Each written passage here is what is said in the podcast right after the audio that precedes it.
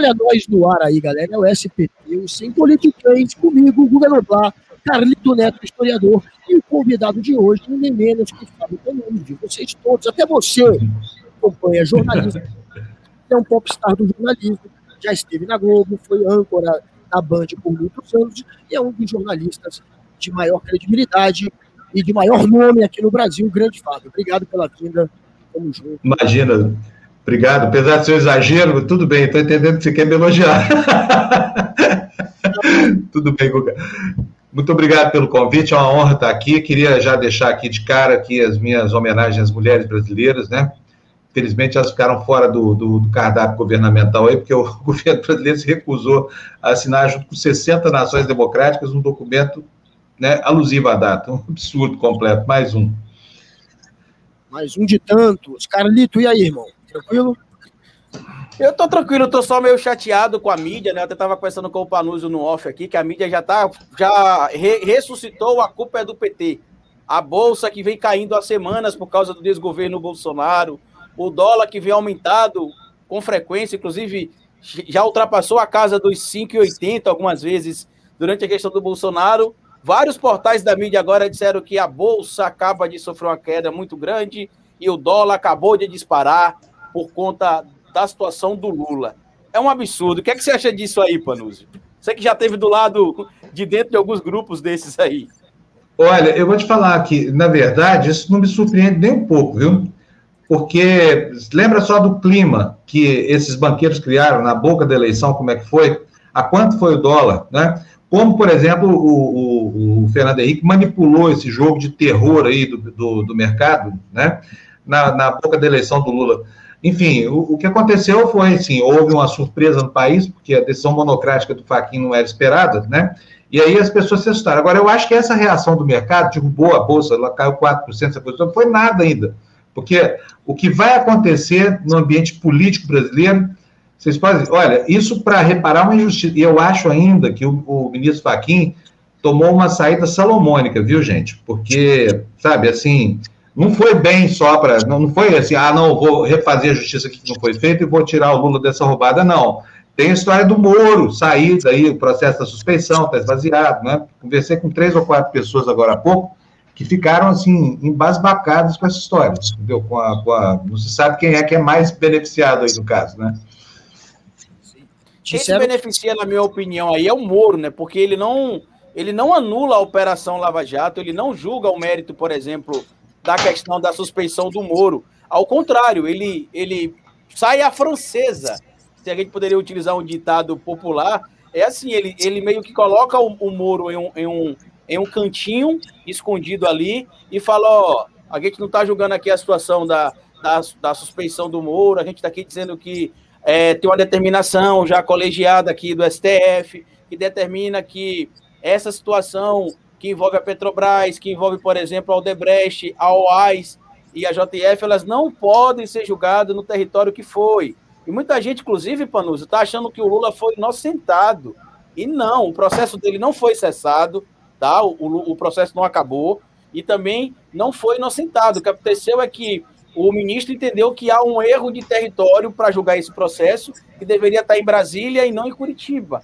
Mas que lá em Curitiba o Ministério Público Federal pode decidir se reaproveita tudo que já foi feito até agora, se retoma tudo do começo. Então, é mais ou menos como o Panuso trouxe aí, que alguns juristas já trouxeram, né? É meio que uma saída francesa e um, de certo modo, é uma blindagem ao Moro, tá?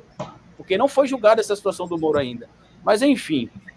É, o papo é esse aí, de que é uma maneira de salvar um pouco a pele do Moro também. Enfim, não é julgada a suspeição, que poderia complicar para o lado do Moro e você também é, não está anulando toda, é, toda a condenação, todo o caso, a condenação sim, mas o caso ainda para na Justiça do Distrito Federal, que pode validar o que foi feito, ou parte do que foi feito, é, e também é uma maneira de preservar o restante da Lava Jato, né, porque se fosse anulada a, a condenação por conta da suspeição do Moro, isso talvez interferisse também em várias outras condenações. Então, é uma maneira. Na verdade, o pessoal falou, cara, o Faquin o ministro mais lavajatista está ajudando o Lula. Na verdade, ele viu que não tinha para onde correr, porque a segunda turma do STF tem tudo, tinha tudo para anular e para aceitar a suspeição do Moro, mas e aí ele ah, encontrou essa saída. Desde novembro ele poderia ter tomado essa decisão, só tomou agora. Pronúncio, você acha que Faquin, é, a Lava Jato, ela está ela tá, é, em processo de, de, de, enterro mesmo? Ela virou um defunto? Ela ainda tem algum tipo de sobrevida? O que, que você está achando que vai rolar?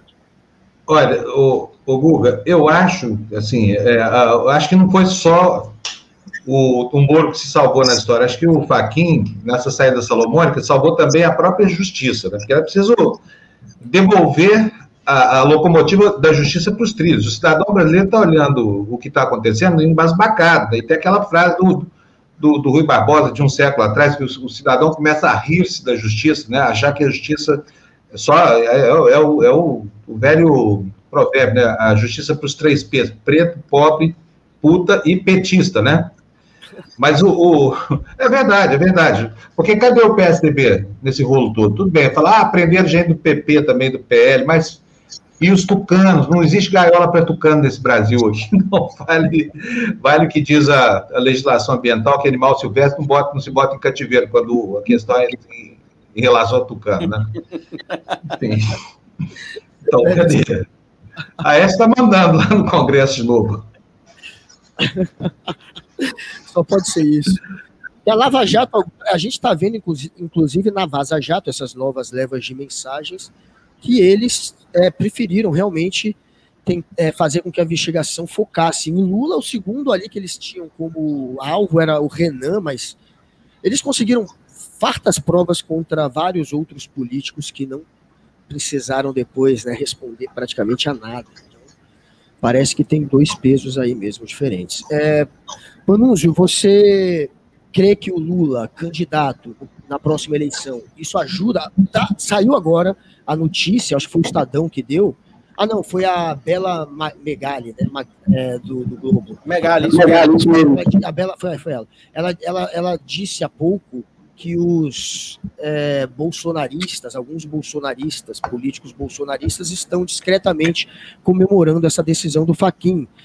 É, eles, portanto, devem acreditar que essa polarização PT e Bolsonaro ajuda o Bolsonaro. Você acha que é isso que vai rolar?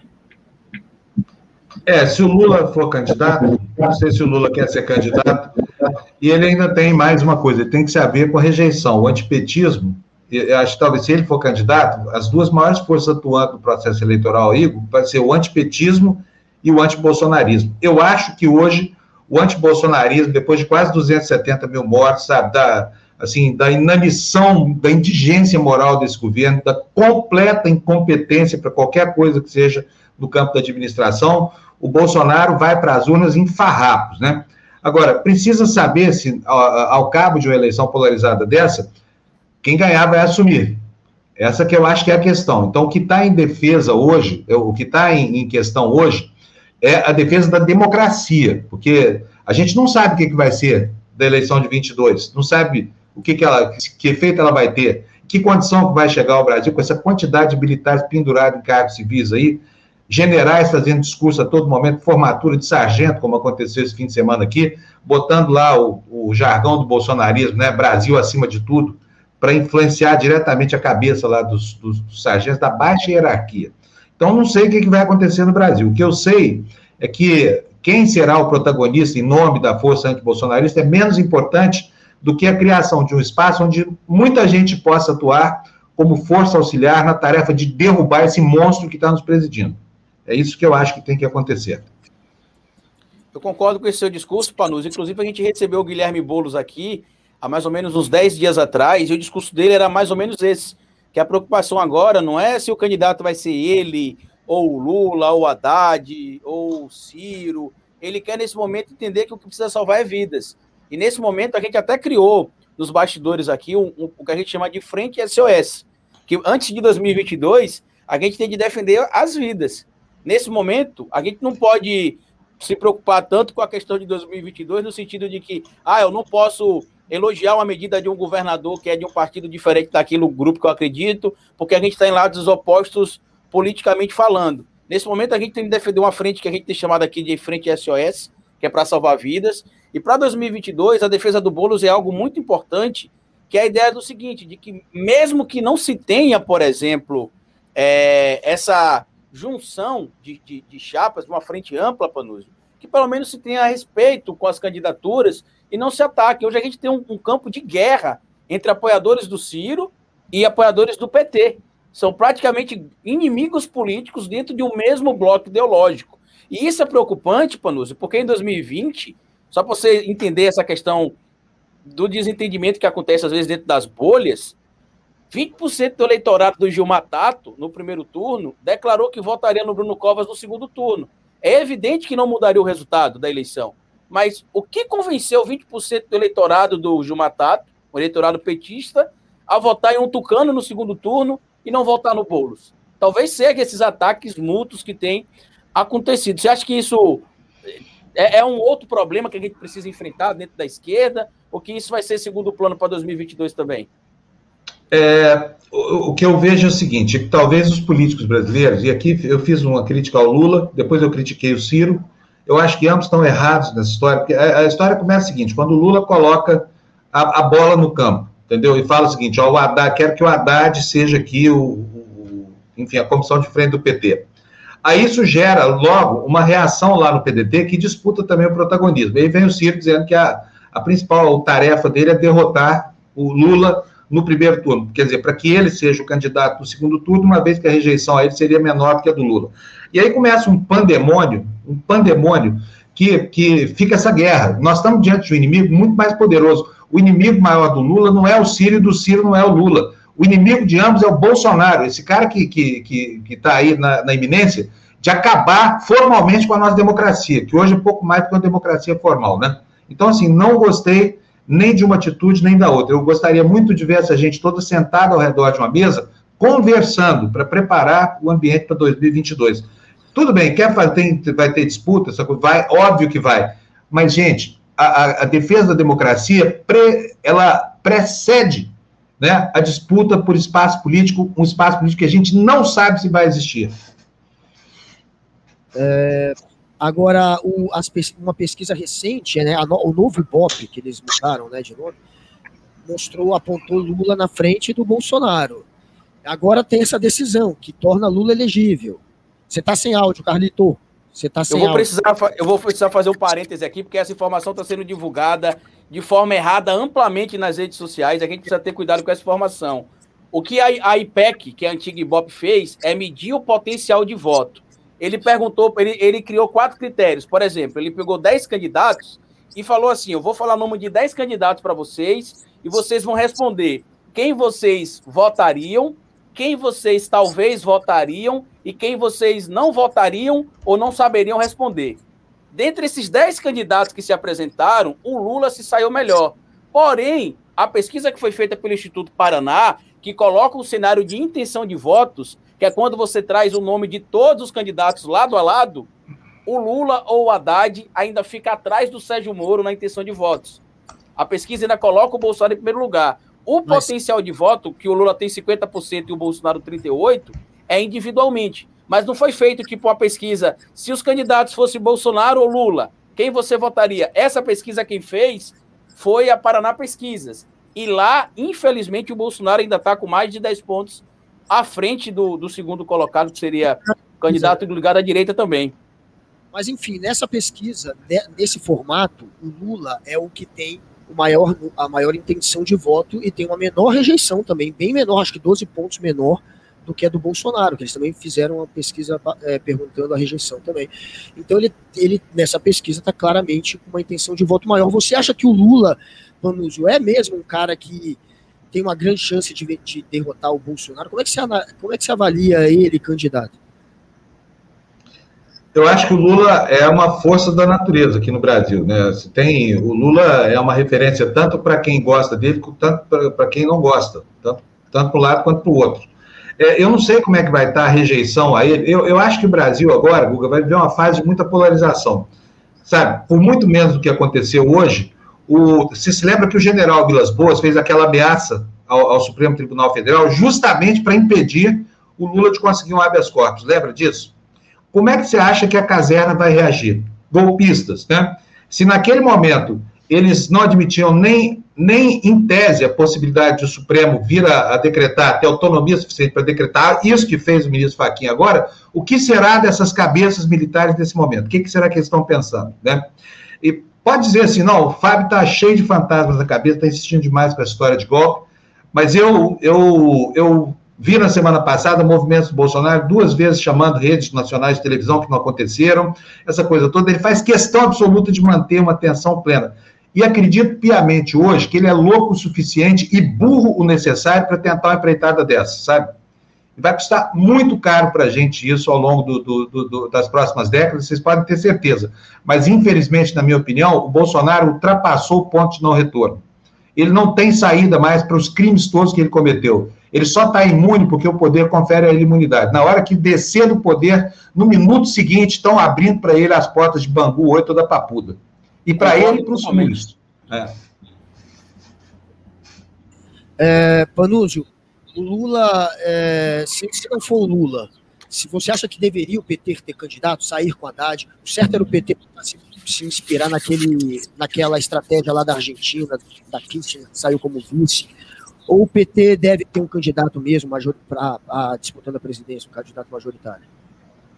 Olha, eu acho, Guga, que o PT tem todo o direito de pleitear uma candidatura porque ele quiser. Tem legitimidade, tem um baita de um, de um enfim, tem o maior partido do Brasil, ainda acho, número de filiados, tem uma grande bancada e tudo mais. Agora, eu pergunto se é hora de, de, de, de, o PT começar a questionar isso, entendeu? Eu acho que não é hora, acho que tem todo o direito, mas será que a estratégia para salvacionista que tem que ser deflagrada agora passa pela discussão do protagonismo de cada partido, entendeu? Eu, como eu te falei, eu preferia, vendo que falta, falta ainda mais de um ano e meio para o momento de acertar as contas com o bolsonarismo, que eles estivessem considerando o mal maior, né? E não as possibilidades técnicas legais aí que eles podem vir a ter, né? E, e até o espaço eleitoral. É isso aí, o problema todo que eu acho que está acontecendo, que inclusive tem tido alguns ataques aqui, o Bolsonaro já se manifestou aqui, dizendo que o Faquin é ligado ao PT, que a decisão dele não surpreende. Só que ele esquece que outras decisões, na verdade, todas as outras decisões relacionadas ao Lula, o Faquin foi contrário, inclusive. Recentemente, o Faquin é, não atendeu outros pedidos da defesa do Lula, e esse pedido que ele atende agora, ele foi solicitado em novembro do ano passado, há cinco meses, ele atende a um pedido, a gente vai ter o doutor Romário Rodrigues mais na frente aqui na live, que é advogado, e ele está atendendo, ele está basicamente aceitando uma recomendação da corte. Ele não está inventando que deve se anular as condenações do Lula, porque ele tem ligação com o PT, como o Bolsonaro está tentando dizer. E com relação à sua fala, Panúzio, eu acho que nós somos um dos poucos que tem falado isso direto aqui, que o Bolsonaro, deixando o cargo de presidente da República, vai ser preso. Muita gente acha que não vai acontecer, só que as pessoas esquecem que desde a década de 90, quando ele começou na vida política como deputado, antes como vereador e na década de 90 como deputado, ele não deixou de ter cargo político. Então, por isso que ele não responde por alguns ilícitos que ele comete, porque ele é blindado pelo artigo 153 da, Constitu... 53, perdão, da Constituição, que inclusive o Arthur Lira e companhia no Congresso, eles não querem mais tornar praticamente impossível prender um político que tenha mandato. Eles querem tornar impossível e eu acredito sim na prisão de todos eles, por isso que eles estão nessa cruzada desesperada, assim como o Aécio Neves, que preferiu ser deputado federal em 2018, para não perder o, o, o mandato e o, e o, o foro privilegiado para acabar não indo para a cadeia. Mas eu concordo com isso sim. E sobre essa, essa ideia do Bolsonaro aí de estar tá jogando já o Faquin para o lado do PT, o que, é que, que é que você acha que, que ele está tentando fazer com isso? Mandar o, o apito de cachorro para os bolsonaristas? Não, eu acho que se ficar nisso está ótimo.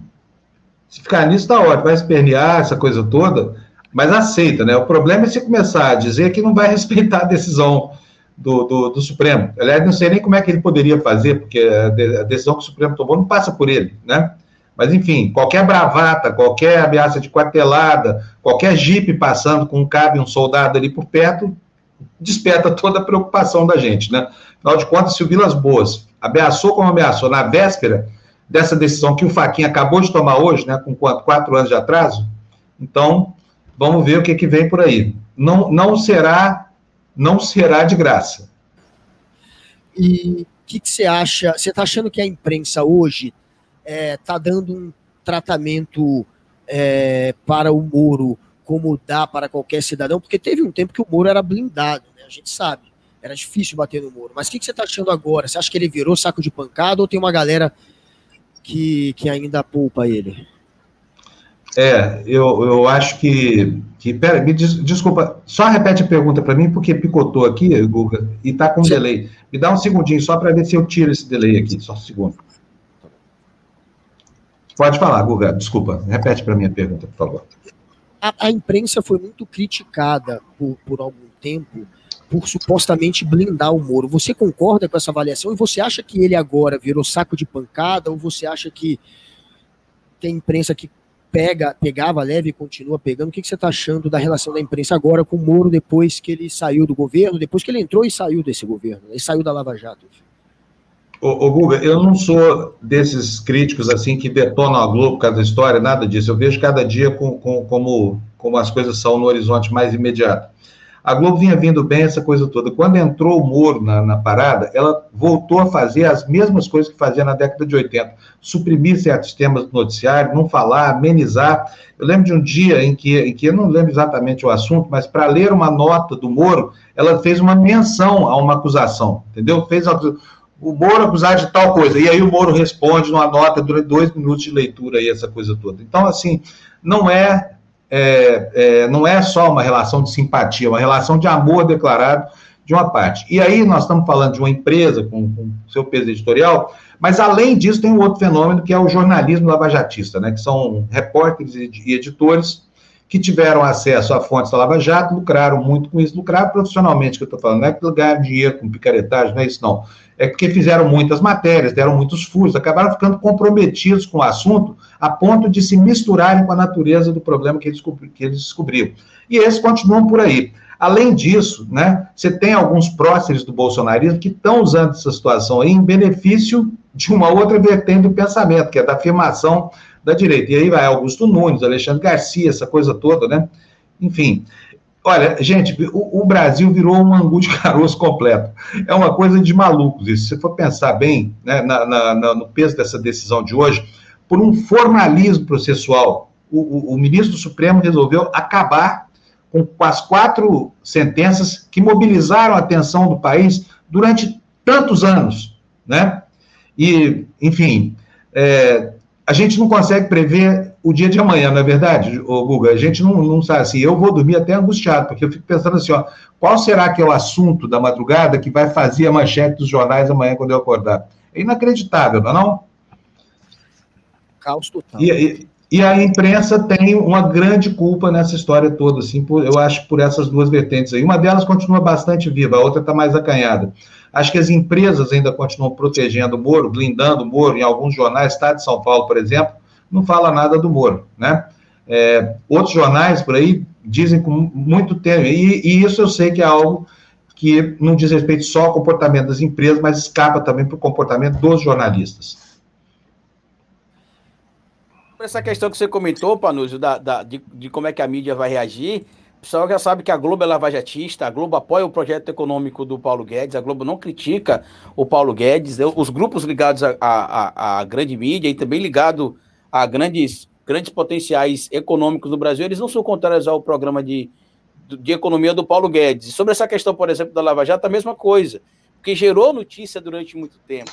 Só em relação ao Lula, o Lula até falou isso quando ele foi na audiência com o Moro, o Jornal Nacional falou dele, acho que na, no início do programa, 38 vezes, se não me engano. Ele teve várias capas da revista Veja e de outras revistas, por exemplo, que ele acabou aparecendo. Então, eu acredito que o, o problema que a gente vai enfrentar hoje é a questão do apito de cachorro, a mensagem que o Bolsonaro vai mandar. Muita gente está com medo dos ataques ao STF voltarem. Nesse momento, lá no Twitter, a gente tem a hashtag do, do STF Vergonha Nacional como sendo uma das, das hashtags mais compartilhadas nesse momento, por exemplo. Só que a gente precisa lembrar também que após a prisão do Daniel Silveira, tanto deputados quanto influenciadores que apoiam o presidente entenderam que a lei vai ser cumprida. E o que é interessante nesse pessoal todo aí é que, por exemplo, a justiça determina algo contra um bolsonarista.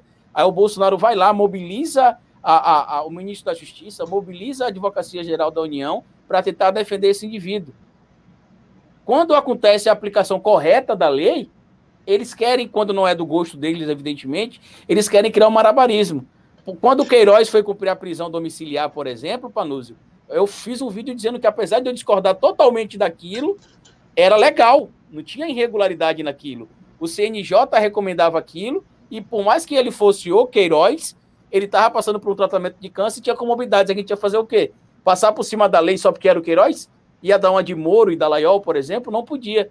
Só que esse que é o problema, que quando a gente joga o jogo justo, eles jogam o jogo sujo. Esse é o grande problema do Bolsonaro e do bolsonarismo. Você, Guga Noblar, o que, é que você acha aí que vai acontecer?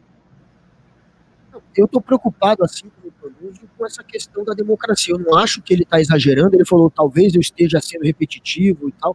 Não é, não é, é verdade, é fato. Inclusive, dia 20 de fevereiro, ele voltou a dizer que se dependesse dele, o Bolsonaro, a gente estaria em outro regime. É, e agora com essa questão da, da, do Lula no jogo aí, eu não sei, cara, se isso de fato assusta o Bolsonaro. Eu acho que agora ele está mais uma vez tentando enganar a claque dele com esse papinho de atacar o Faquinha, porque eu acredito que os bolsonaristas é, preferem sim uma polarização com o PT. Não que ele vá ganhar do Lula, acho que o Lula tem, tem, tem grande chance de derrotar o Bolsonaro. Mas talvez eles apostem um pouco nisso sim, porque foi isso que ajudou muito a eleição dele, né? Em 2018. E, mas eu, é, é, eu acho que, assim como o Panuzzi, eu acho que deveria haver uma união entre as esquerdas e entre o centro, entre o centro democrático, né? Centro, o centro-direita democrático, entre o centro, entre as esquerdas. É, enfim, tem um candidato só de cada ala, um candidato de centro-direita e não dois ou três que talvez saiam, e também só um de esquerda era o ideal. Está indo muito fragmentado, o que vai dar mais chances do, do Bolsonaro acabar no segundo turno. Mas é, não dá para também apostar é, em muita coisa no ano que vem, porque do jeito que o Brasil está, esse caos que está, essa crise social, colapso da saúde, crise econômica, mesmo com esse auxílio de 44 bi, que vai dar 250 reais por quatro meses, isso não vai ser o suficiente para levantar a popularidade do Bolsonaro ou para parar essa queda, que ele já está caindo faz, faz um tempinho agora, né? Então, pode ser que ele, que ele esteja também enfraquecido, bem enfraquecido, dependendo do, do, do, do que acontecer daqui para o ano que vem, e está só acontecendo tragédia, pode ser que ele esteja, claro, bem enfraquecido também. Pode ser que o brasileiro se rebele, mas falando em brasileiro, a gente vê assim que eu não tenho complexo de vira-lata, mas você não acha que a galera está muito passiva, está dando um pouco de vergonha é, a sociedade, basicamente, boa parte dela não reagir diante de um líder que, no lugar de, de ser aquele cara que tenta tirar aí, né, os secretários de saúde já, já dizem que o Brasil está em uma situação de guerra. No lugar do nosso principal líder tirar a gente da guerra ou, ou conseguir vencer essa guerra para a gente, ele é o nosso maior inimigo. Né? Você não acha que a população está é. muito. A população está muito o quê, Guga? Está passiva mesmo. Tá muito... Ah, tá. Mas olha, nós estamos no momento.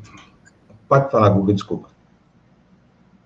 E por que, que você acha que ela está passiva? Seria por conta de algum tipo de polarização que transforma muita gente quase que em zumbis militantes que não querem acreditar em nada além do que o lado dele fala? Ou é. A imprensa está informando, né? A imprensa está batendo no governo. Por que, que, a, que a sociedade não reage? Pois é, Guga, é o seguinte: eu acho que tem uma parte muito expressiva da sociedade abduzida por esse por esse conto do vigário nazista que esse governo está contando, entendeu? Se você observar bem, o fenômeno de, do campo da comunicação aqui no Brasil é exatamente como, como na década de 30 na Alemanha, sabe? É a mesma coisa, são os mesmos bordões, é a mesma tática. Então, assim como ao longo da história, uma parcela da população está encantada com isso. E eu acho que é um processo que tem por trás, a mola mestra disso é o racismo, sabia?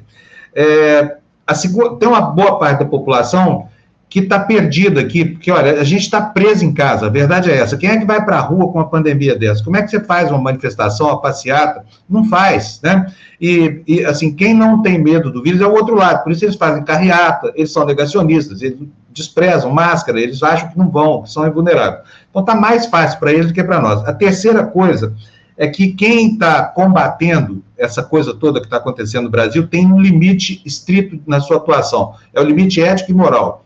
Nós não vamos aqui criar fake news para detonar o Bolsonaro, sabe? Nós vamos lidar com a verdade. E as fake news são muito mais saborosas do que a narrativa que busca a verdade. Por quê? Porque elas são feitas para isso, sabe? É como um churrasquinho de gato, é aquela carne horrível, temperada com alho e cebola exaustivamente, porque ela gera um, um cheiro que te engana. Você vai lá e come a carne de gato achando que é filé mignon. E, então, eu, eu acho que tem esse efeito de amortecimento, entendeu? E, e, assim, essa limitação, essa trava ética que acaba desfavorecendo também o lado de cá. Eu não estou argumentando que a gente deveria agir de outra forma, não é nada disso, não. Mas é muito mais difícil entrar com a narrativa da verdade também, além de, de a mentira ser mais atrativa, a verdade é mais difícil de entender. Eu vou citar dois casos aqui para vocês. Tem uma amiga minha que mora lá em, em Paris há muito tempo, ela chama Cacau. Eu adoro Cacau, ela é minha contemporânea lá de Uberlândia, e foi minha amiga desde a infância, e me ligou perguntando assim, ô Fábio, como é que vai ser o negócio da vacinação aí no Brasil? Vai ser obrigatório?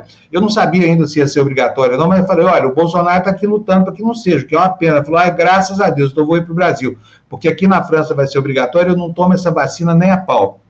Então, você pode ver que assim, uma pessoa culta, formada por uma universidade, de 60 anos de idade, essa coisa toda, foi tragada pelas bolhas. A minha mãe votou no Bolsonaro na, na eleição entendeu? Por causa do antipetismo dela. Na época lá, fazendeira vizinha do, do MST, tinha um conflito ali de, de vizinhança, isso acabou se transformando numa implicância grande pra, com, com o PT, ela voltou no, votou no Bolsonaro. Felizmente conseguimos trazer ela, ela de lá. Mas é muito difícil você falar para que as pessoas. A outra coisa é a seguinte: nós somos prisioneiros das bolhas em que os algoritmos nos, nos trancam. Eu ontem fui olhar o Facebook do Bolsonaro é, porque tinha lá a fala de um general que eu precisava baixar o, o, vídeo, eu fiquei impressionado. Eu comecei a ler os comentários, era quase um, uníssono de queixas contra o Supremo Tribunal Federal. Isso ontem, antes de acontecer isso que aconteceu hoje. Mas de cada dez mensagens ali, pelo menos umas nove pediam fechamento do Supremo, dizendo que o Bolsonaro tinha que dar um jeito, essa coisa toda.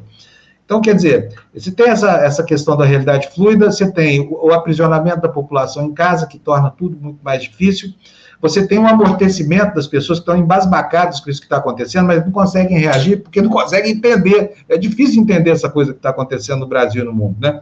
Infelizmente, isso tudo desfavorece a reação que tem que acontecer, porque, né, dizem lá os safadões lá do Congresso Nacional, os que não querem de jeito nenhum botar a mão nesse vespeiro, assim, ah, mas sem povo na rua não dá para fazer nada, né, senador Rodrigo? Não sinto clima de impeachment. E aí, profecia autorrealizada, não acontece o impeachment de jeito nenhum. Você falou sobre a questão, você falou sobre a questão da importância da, é, dessa questão das redes sociais, Panúzio, também. Deixa eu compartilhar uma imagem aqui com vocês, porque eu falei sobre isso em um vídeo recente, que isso aqui que vocês estão vendo aí, ó, é a cartilha do Steve Bannon. O que é que ele fala, o que é que ele falava aí para os, os indivíduos que eram orientados por ele? Inclusive, a gente sabe da ligação que o filho do Bolsonaro, o, o Eduardo Bolsonaro e o Carlos Bolsonaro também tem em relação ao Steve Bannon, o que, que eles praticavam. Olha uma das estratégias que ele, que ele passou para o Trump aí. Ó. Uma das estratégias vocalizadas por Steve Bannon e colocada em prática na primeira campanha do Donald Trump dizia mais ou menos o seguinte: o personagem, no caso Trump, o Bolsonaro, ou as pessoas que eram ajudadas por ele, deve dar declarações diárias, polêmicas, mesmo que absurdas e contraditórias, com o único objetivo, o de disputar espaço no noticiário. Em termos simples, sobra menos espaço na imprensa e na atenção dos receptores para as notícias críticas em relação ao personagem ou ao seu governo. Quanto mais absurda a declaração, mais chamará a atenção e mobilizará as audiências. Aqui no Brasil teve uma vantagem para o para o Bannon, para aplicar, digamos assim, essa política, porque o Bolsonaro ele já falava esses absurdos é, antes, então só fez colocar em prática. Só que a base aliada ali, deputados, empresários que repetem, praticamente amplificam o discurso do Bolsonaro, eles colocam em prática esse discurso aí. Você acha que, que vendo tudo que a gente está vendo hoje, faz um sentido realmente essa ideia da cartilha do, do bem não está sendo aplicada aqui no Brasil? Ou seria mais uma daquelas conspirações que a gente tem visto surgir aí nos bastidores da política? Para mim, é claro que está sendo aplicado o receituário inteiro inteiro. De, seguem a cartilha, eles podem ver que, assim, ato reflexo, né? o, o Trump tomava uma atitude hoje, amanhã o Bolsonaro imitava aquilo. O Trump falou da cloroquina debaixo de uma palmeira lá em, lá em Mar-a-Lago, lá onde ele tinha a mansão dele. No dia seguinte, o Bolsonaro estava embaixo de um coqueiro aqui em Brasília falando de cloroquina. A mesma coisa. Então, é um método, né? Esse método é um método que funciona. Eu só lamento atribuírem tudo ao Bannon, porque, na verdade, o inventor disso é outro, é o Goebbels. É, o Bannon só reciclou, só atualizou, porque a técnica é a mesma. Né? E aí o Bannon leva a fama por algo que realmente ele não fez. Na verdade, o criador disso é o Goebbels, lá na Alemanha, em 1930. Falando em Goebbels, em Alemanha nazista, é, você sempre teve a convicção, ou você tem essa convicção de que o Bolsonaro ele é um fascistoide, ele é um fascista. É, por que, que você acha que a população não se deu conta disso antes? Porque, no fim das contas, né, no segundo turno, a gente tinha ali a galera falando: não, realmente é uma escolha muito difícil. De um lado, o Haddad do outro o Bolsonaro. Para mim, nem tinha mais escolha nessa situação, cara. Porque para mim, eu via de um lado um cara que era uma ameaça à democracia, eu sempre vi ele como esse fascistoide, e do outro lado alguém que era um político, um, um democrata. Né? Então, que pode ter até um erro, pode até cometer erros, mas depois seria trocado se cometesse erros. Mas, enfim, por que, que a população foi tão conivente com esse cara, hein, com esse fascista? Olha, você fala assim, ó, será que ele é fascista mesmo? Eu, olha, Guga, é o seguinte, quando, vamos falar o seguinte, a gente tira o adjetivo da frente, tá bom? Mas quando tem um ato contra, contra ele, quem é que Bolsonaro culpa? Os antifas, não é isso?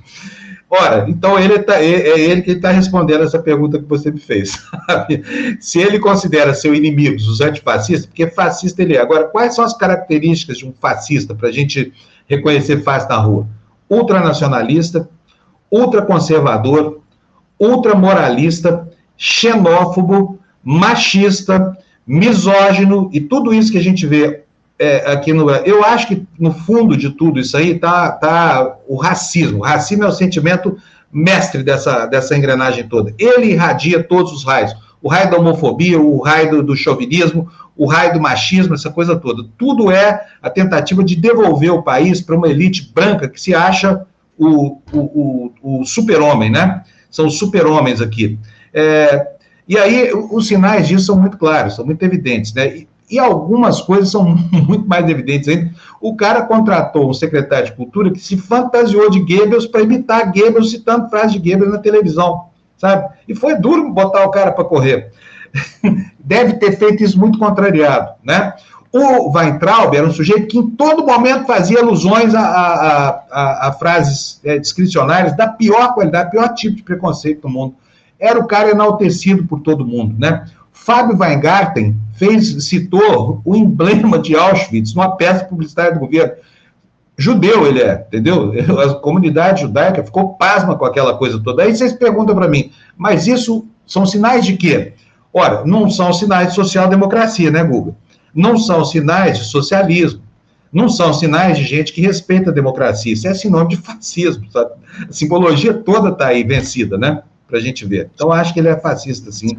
Ele, ele, ele não gosta que chame, mas infelizmente eu não estou aqui para agradar o Bolsonaro e é isso mesmo que ele, que ele demonstra o tempo inteiro. Ele é ultranacionalista, ele é ultraconservador, ele é ultra-religioso, a ponto de ser fundamentalista ele é tudo que um fascista é. Então ele é um fascista.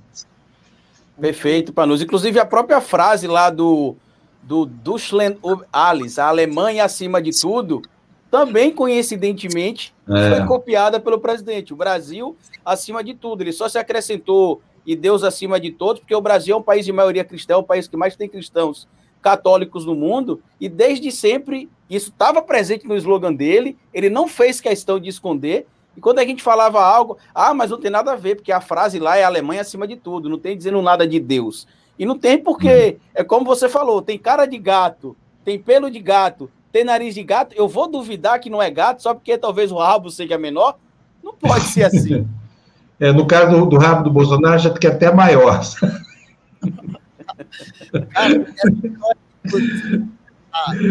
o secretário que imitou Goebbels acabou demitido, é, aquele Oswaldo Eustáquio, que é um jornalista bolsonarista, né, aquele cidadão patético. de é um alta performance, a gente precisa declarar isso aqui, viu, Guga? O cara é um criador fake news assim patéticas. Uma das fake news patéticas que ele criou, olha como é que esse cara é retardado. Ele falou que a minha mãe, a minha mãe que é jornalista, assessora de imprensa, tinha feito esse é, esse vídeo, tinha feito o texto para esse vídeo, ela que tinha que criado isso, ela que tinha feito ele gravar gravar esse vídeo, tipo, não tem a menor ligação com o cara. Ela é judia. Mas enfim, foi minha mãe, o Oswaldo Eustáquio, aquele aquele comédia. Não acredito, gente. É, aliás, manda um abraço para ela. Eu gosto muito da mãe do, do Guga, viu, gente? A mãe do Guga foi minha, minha colega na Globo, foi minha editora, foi minha grande amiga. O Guga era desse tamanhozinho, assim, nesse tempo. Ó, eu vi o Guga engatinhando na casa dele, lá em, no Lago Norte, lá em Brasília. Então, mas, quer dizer que o Oswaldo Eustáquio disse que foi a Rebeca, é? Minha mãe, minha mãe que fez. Puta que vida. conexão com a realidade, mas ele escreveu isso é, e teve uma pessoa que escreveu aqui por que, que o Bolsonaro está no Datena falando que não, que, que não vai aceitar se não for voto impresso. Galera, essa história do voto impresso é a desculpa do Bolsonaro para dar golpe. Ano que vem, se ele perder a eleição, essa é a desculpinha. Foi fraude, não teve voto impresso, não tem como checar, ele vai incitar a turba dele. Ele está participando já de várias solenidades aí de PM, é, com cadetes, etc. Ele já está criando uma ponte bem estreita aí com parte da polícia, com parte do exército, com reservistas e armando a população. Já falou várias vezes que se depender dele, a gente não estaria numa democracia. E claro, ele precisa de uma desculpa para tentar dar o golpe. Então, essa é a desculpa, é a desculpinha que ele vai continuar jogando aí até o ano que vem. E é assim que você vê também, Panunzio? Eu estou viajando. Você não acha que já está tudo meio que escancarado? Está escancarado, né? Está todo mundo vendo, né? Olha, Guga, assim, discutindo aqui com o Florestan, que é meu companheiro de área aqui no Despertador, pessoal da minha comunidade, assim, a, a gente, e até com, com vários políticos, está assim, olha, hoje a gente entrevistou o Rodrigo Maia, ele também coloca a coisa nesses termos, assim, muita gente muito lúcida desse país acha que o Bolsonaro não tem retorno mais, ele já andou demais na, na, na, na consecução, assim, de uma estratégia absolutamente criminosa que não passa de jeito nenhum pela saída dele do poder. Porque é o seguinte: vocês têm alguma dúvida de que esses caras vão ter que prestar contas desses 270 mil mortos até agora? Vão ser meio milhão se a coisa continuar assim, né? Avisa o doutor Nicoleles, meio milhão ainda é um número generoso, porque isso pode chegar até um milhão de mortos no Brasil. É uma carnificina sem precedentes da história. É uma guerra que mata sem disparar um tiro, né? E é uma guerra que a gente poderia, como diz o, o, o acho que o Val Harari, que a gente poderia suprimir, né? A gente poderia suprimir isso da nossa história, porque afinal de contas as ferramentas estão aí, elas não passam necessariamente nem pela vacinação. Se fizer o isolamento social, se resolve a pandemia. Ou, ou, pelo menos atenua muito, né? Veja o que foi que fez a, a Inglaterra é, recentemente. E aí você vê o cara todo dia para televisão para repetir: ah, a vacina, ah, tem que ser livre, ah, não vou tomar, ah, não sei o quê. É tanta restrição, sabe? A vacina, a primeira coisa que ele fala é que a vacina no Brasil não é obrigatória a primeira de todas. Ele sempre reitera isso quando fala do tema vacina. A estratégia que ele lidera do governo de não prover a vacina necessária para a população se vacinar, por exemplo, é algo que vai ter que ser explicado lá na frente, entendeu?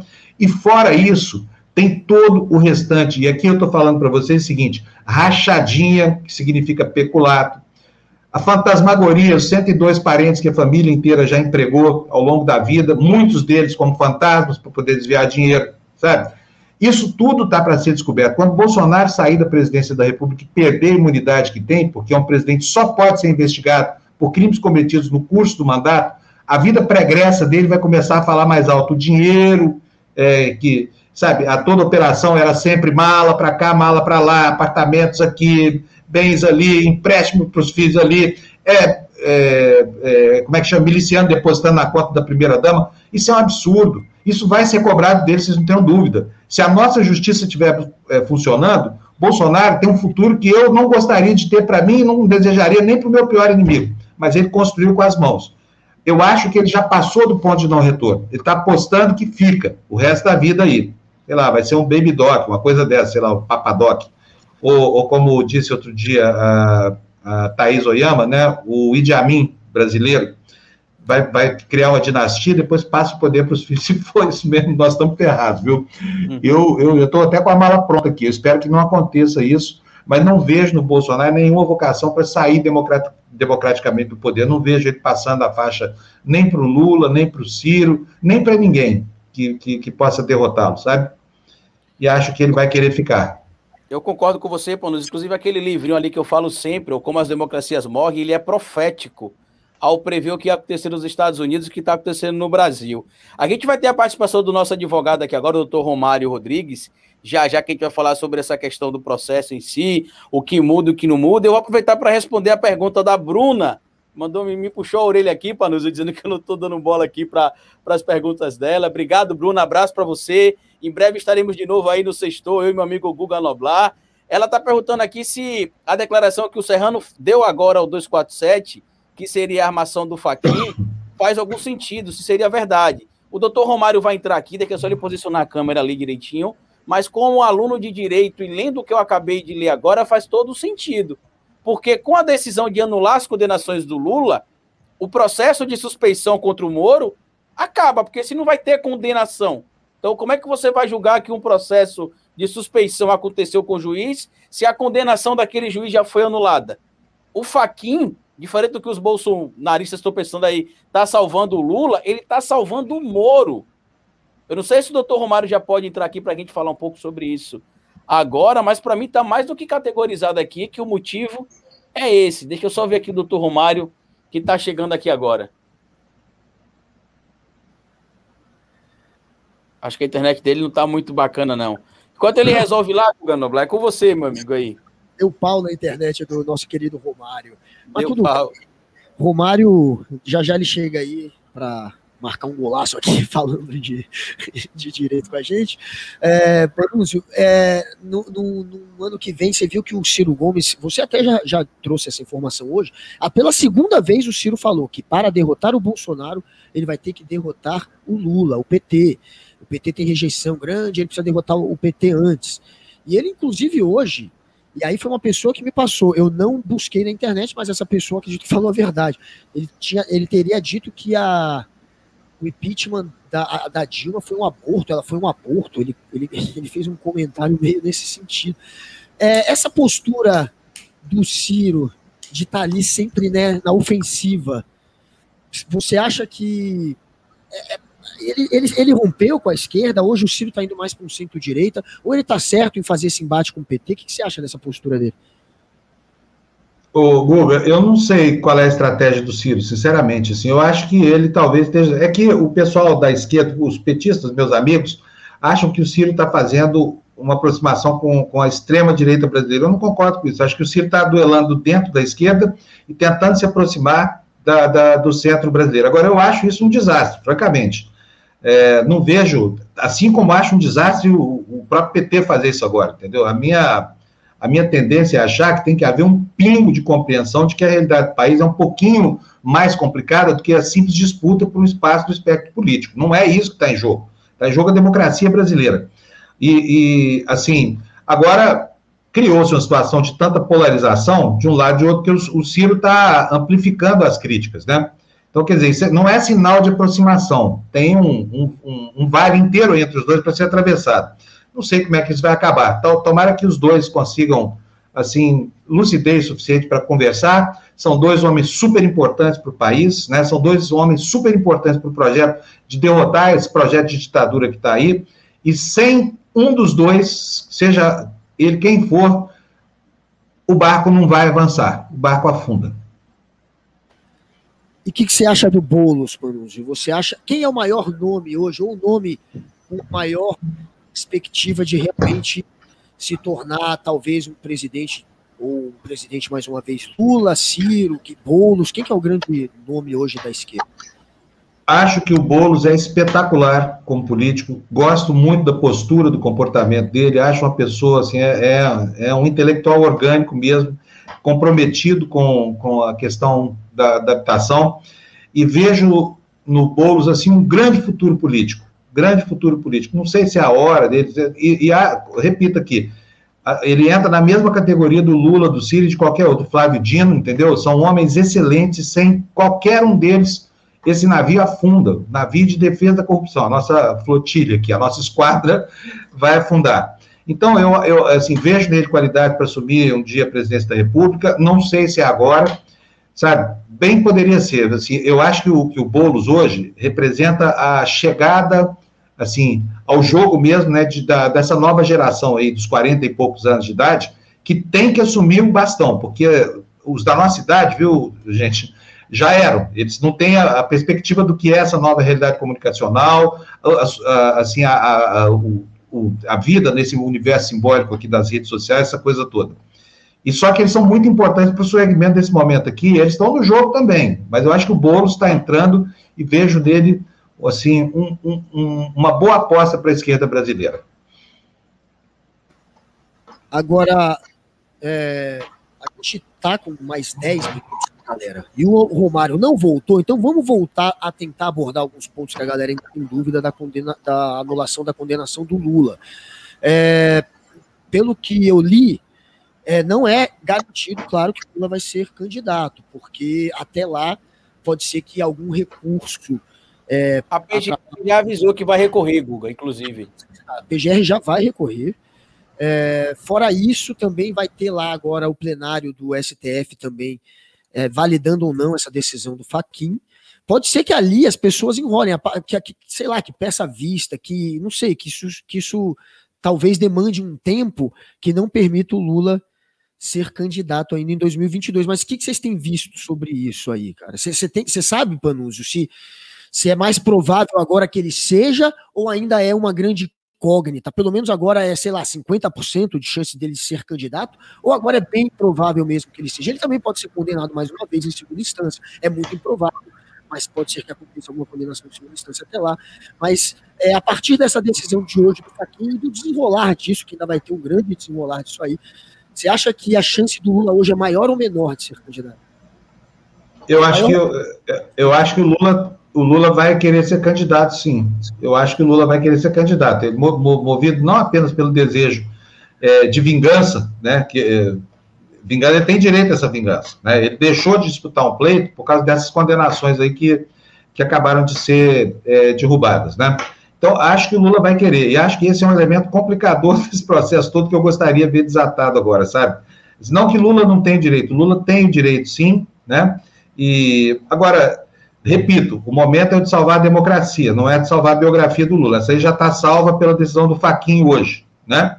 Agora, a segunda questão é a seguinte: eu duvido que dê tempo de refazer o julgamento, porque pelo que eu li da, da decisão e pelo que eu soube através de advogados, essas coisas todas, é o seguinte, que estão anulados todos os atos, menos o conteúdo probatório. Isso vai ficar a critério do juiz de Brasília que for prevento, que tiver prevento aí para julgar o Lula, né? Que tiver, que for designado para julgar o Lula. Então, não sei o que, que isso significa, não sei quanto tempo leva para refazer isso. Imagino, por exemplo, que a defesa do Lula, ainda que o juiz queira considerar todo o conteúdo probatório válido, vai levantar né, vários pontos de, de, de objeção aí, porque muitas dessas provas eles denunciaram estavam sendo colhidas ilegalmente, né? Então, no que diz respeito ao Lula, tem muito mais para ver na Lava Jato. Aliás, é uma pena, viu? Porque a Lava Jato tem um, um, um acervo de, de coisas boas que fez para o país. É que ela fez tanta coisa ruim que é difícil agora de chegar lá para trás é, o, que ela, o, o, legado positivo dela, que inclusive com essa decisão aí, hein, fica correndo risco. Quer dizer, vai se desperdiçar não só aquilo que foi feito de maneira incorreta e inidônea, mas também aquilo que foi de boa fé apurado com relação ao roubalheiro que aconteceu no Brasil, né? O que, que é lamentável acha? essa situação. Lava Jato, cara. Você realmente teve um, tem um legado também positivo, mas eu concordo com o Panus, porque agora a coisa tá tão feia que ofuscou, né? Que é difícil você enxergar o que o que ele que trouxe de bom essa investigação. Mas enfim, o que, que você acha, Carlito? Cara, o que está acontecendo é, é, na prática, inclusive o áudio que foi vazado essa semana agora em relação ao Delton Dallagnol, ele mostra basicamente que a, a Lava Jato tomou atalhos ali ilegais para poder fazer aquilo que eles achavam legal. E na, e na lei a gente não pode fazer isso. É como eu falei no início da nossa live aqui, eu não sei se falei na live que eu estava fazendo anteriormente no meu canal. Às vezes o problema de trabalhar dentro do que a, a lei determina é que a gente não pode agir como bolsonaristas, por exemplo, ou pessoas que desrespeitem a lei. Por mais que a gente discorde, às vezes, do que a lei está apresentando ali, do ponto que está sendo posto ali, a gente tem que trazer a afirmação da lei. Por exemplo, eu, durante o meu curso de direito, até professores que são contrários ao Lula, eles falam que não tem materialidade para que o Lula seja preso. Você não pode prender pessoas com documentos apócrifos, sem assinatura, sem pertencimento a ninguém, sem prova consolidada. A lei é categórica. Se você tem dúvida que, o, que a pessoa é realmente criminoso, é melhor você ter um inocente, um, um, uma pessoa que é possivelmente culpada solta, do que ter um inocente preso. É o famoso indúbio pro réu. Na dúvida, o réu é favorecido. E no caso do Lula, como bem diz, Panuzzi, o professor John Komaroff, antropólogo especializado em, em lawfare, o Lula ele sempre foi presumido culpado. Mas eu acho, Guga, que é importante a gente ter atenção nessa manobra do próprio do próprio Faquin, que salvou o Moro, e como bem lembrou o Panuzzi aqui, o material todo que foi colhido para poder condenar o Lula, ele não vai ser descartado. Quem vai decidir isso é o Ministério Público e o juiz, como bem falou o Panuzzi, lá de Brasília, que vai determinar se recebe, se reaproveita esse material já colhido ou se volta tudo de novo. Não, não, não chegou ao fim, digamos assim, esse capítulo ainda não, ao contrário, esse capítulo ainda está longe de chegar ao fim da novela. E sobre a questão da resistência do nome do Lula, eu concordo com o Panuzzi, a gente tem de, de, de, O PT, na verdade, tem de ter um pouco dessa noção. O, o Lula ele pode agir de forma mais inteligente de outra maneira, porque eu não acho que vão deixar o Lula ser candidato tranquilamente, como você está imaginando, não. Só com um dia de notícias, hein, Panúzio? Já culparam a queda da Bolsa, já atribuíram a queda da Bolsa, a alta do dólar ao Lula. Imagina se, se for acontecer isso mais para frente. O doutor Romário aí, conseguiu entrar. Tá conseguindo ouvir a gente, doutor Romário? Não está conseguindo. É, infelizmente não está conseguindo. A gente está indo aqui para o final da nossa live, Guga Noblar. Faltam aí três minutinhos para a gente encerrar, para liberar o Panúzio aí. Hoje é um grande dia, né, politicamente falando. Para o judiciário brasileiro também é um grande dia que, pelos meios, pela, por causa de um motivo errado, o Faquinha acabou fazendo certo. Mas enfim, doutor Romário, o que é que hoje representa para o judiciário brasileiro e para quem trabalha como operador do direito desse país, essa decisão do ministro Faquinha?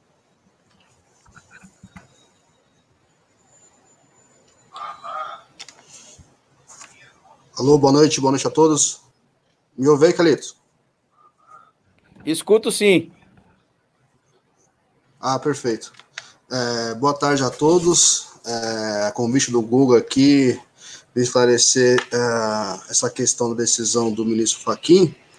É, antes de mais nada, preciso pontuar o seguinte: essa decisão em nada diz respeito às mensagens né, da, da Vaza Jato objeto julgado hoje não, não diz respeito a isso. O que o ministro Fachin julgou é um recurso do, do ex-presidente Lula que veio do STJ, no qual uh, se discutiu ali a competência da 13ª Vara Federal de Curitiba para julgar uh, os casos ali envolvendo o ex-presidente. É, e por que é importante uh, esse momento? Porque delimitou a jurisdição, a competência que é a, a divisão da jurisdição. E, por exemplo, uh, o, alguém comete um crime aqui em São Paulo. Poderá ser julgado pelos juízes do Rio de Janeiro? Não. A competência de, do juiz de São Paulo.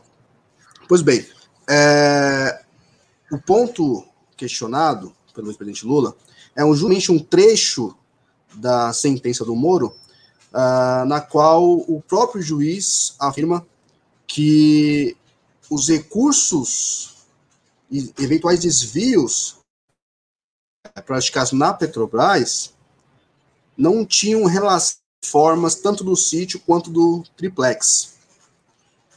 Motivo pelo qual o, o juiz Moro era incompetente para julgar esta ação do presidente Lula, porque o juiz Moro só, só tinha competência, jurisdição exclusiva para julgar as ações da Lava Jato.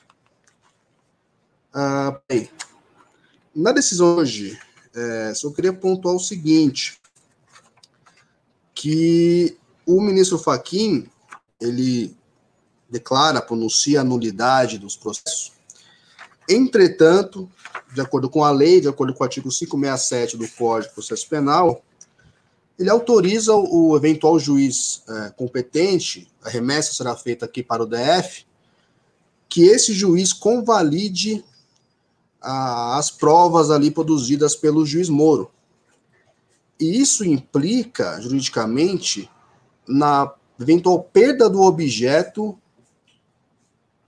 da, do, do, da, do recurso do, do, presidente Lula que questiona a suspeição do ex-juiz Moro, que é a imparcialidade. O juiz tem que ser imparcial para julgar qualquer um.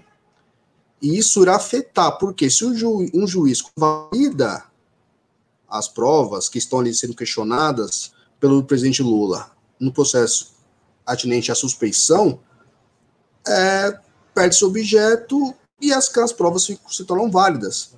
Então, a implicação jurídica, ao meu ver aqui, é nesse sentido. Eu não sei, não vou é, afirmar, é leviano afirmar que o ministro Fachin fez isso é, de modo pensado, tem alguma estratégia nesse sentido. É, eu só estou apontando aqui o efeito jurídico dessa decisão, que é justamente a, é, a, a, fazer a perda do objeto desses processos que questionam a suspensão do ex-juiz Moro, convalidando as provas ali produzidas. Mas, só para eu entender, então, é, ele então sugere que o juiz aqui do DF deve aceitar, ele está indicando que ele deve aceitar, ou ele está dizendo que cabe ao juiz fazer o que quiser? Porque pelo que você, do jeito que você falou, fiquei entendendo que ele está sugerindo, ele está tentando fazer com que o juiz aqui aceite sim as provas. E aí seria só uma forma de transferir para cá o processo e não perder esse processo todo. Ele estaria só jogando com isso. É isso que você está dizendo? Está tá, tá sugerindo, entendendo? É, isso, entendendo? Mas é, é uma faculdade que o Código de Processo Penal dá ao juiz que receberá aquele processo para ele é, validar as provas. É o artigo 567 do Código de Processo Penal que diz: a competência do juízo anula somente os atos decisórios, devendo o processo, quando for declarada a nulidade, ser remetido ao juiz competente. Então, os atos decisórios, o juiz que, re, que recebe, ele irá uh, analisar, ele, ele irá julgar. Porém, ele pode convalidar a instrução probatória, as provas ali produzidas. Isso já é uma jurisprudência classificada no próprio Supremo. Então, é uma, não estou é, afirmando que isso irá acontecer, mas é efeito jurídico que pode advir aí dessa decisão do ministro Fachin. Galera, vai lá, vai lá, Carlos. Vai lá. Vai lá, eu Não, traduzindo, tradu, traduzindo em linhas gerais aqui, pelo que eu pensei, entendi aqui, Romário, é, somente as decisões tomadas pelo juiz que foi incompetente serão anuladas, por exemplo, as condenações, mas todo o material colhido durante as investigações, ele será incorporado e encaminhado para a instância competente para que eles façam análise, correto? É, é, e o juiz que recebe, ele pode convalidar, tornar, declarar válidas aquelas provas produzidas. Perfeito, perfeito.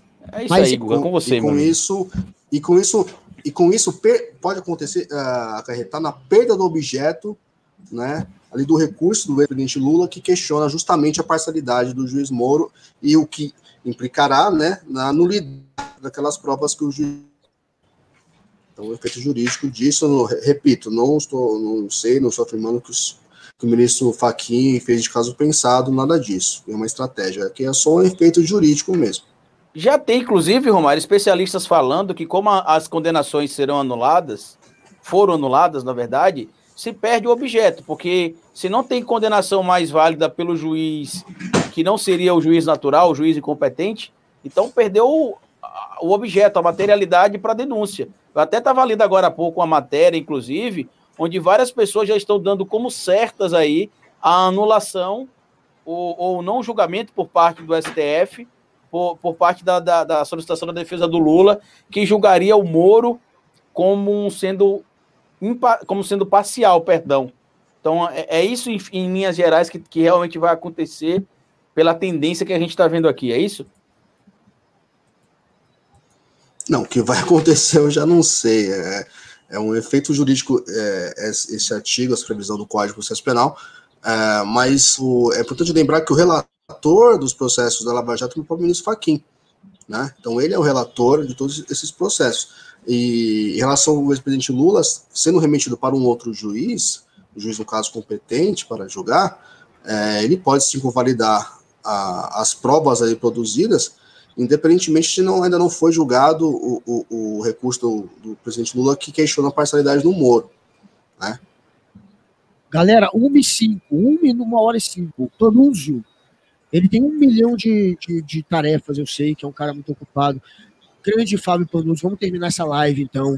Com o querido Fábio Panúzio, com o nosso querido Romário também aqui, e o meu querido amigo Carlito. Muito obrigado a todos que compareceram.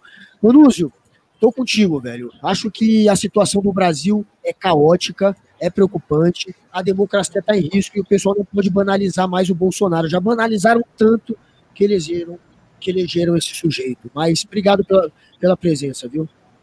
Um abração, Guga. Obrigado para vocês todos, viu? Carlito, muito obrigado é, pelo convite, muito honroso aqui. Gostei demais dessa live. Prometo para vocês que vou voltar sempre que vocês me convidarem, tá bom? Aqui é o seguinte: se vocês não quiserem que eu venha, então não me convidem. Valeu, Panuzzi. Um abraço para vocês. Tchau, tchau. Valeu. É isso aí, galera. Vamos então terminar essa live aqui. A gente falou um pouco hoje sobre essa história da anulação da condenação do Lula. Até a próxima vez, a gente vai ter mais convidados com esse quilate aí do Panuzzi em breve. E o Romário vai estar outras vezes aí, sempre que tiver uma treta da, da jurídica aí para explicar. Valeu, galera. Tamo junto. Termina aí, Carlito. Valeu, é isso Só aí. Convidar. Eu queria pedir a vocês. Tchau, tchau. Até a próxima. Pedir a vo... Valeu, doutor Romário. Eu queria pedir a vocês que deixassem o like no vídeo, se inscrevessem no nosso podcast, ouvisse depois, se vocês quiserem, também o um podcast. A gente está lá no Spotify também. E toda segunda, quarta e sexta, 18 horas, tem podcast aqui no Sempre Politiquês Podcast. Você pode ouvir, às vezes, ao vivo, como está sendo hoje. Vocês podem ouvir gravado. Mas toda semana tem alguém muito bacana, como a gente teve hoje, o Panuso e o Dr. Romário, para dialogar. E é isso aí, meus amigos. Grande abraço e até o nosso próximo papo. Valeu! Valeu!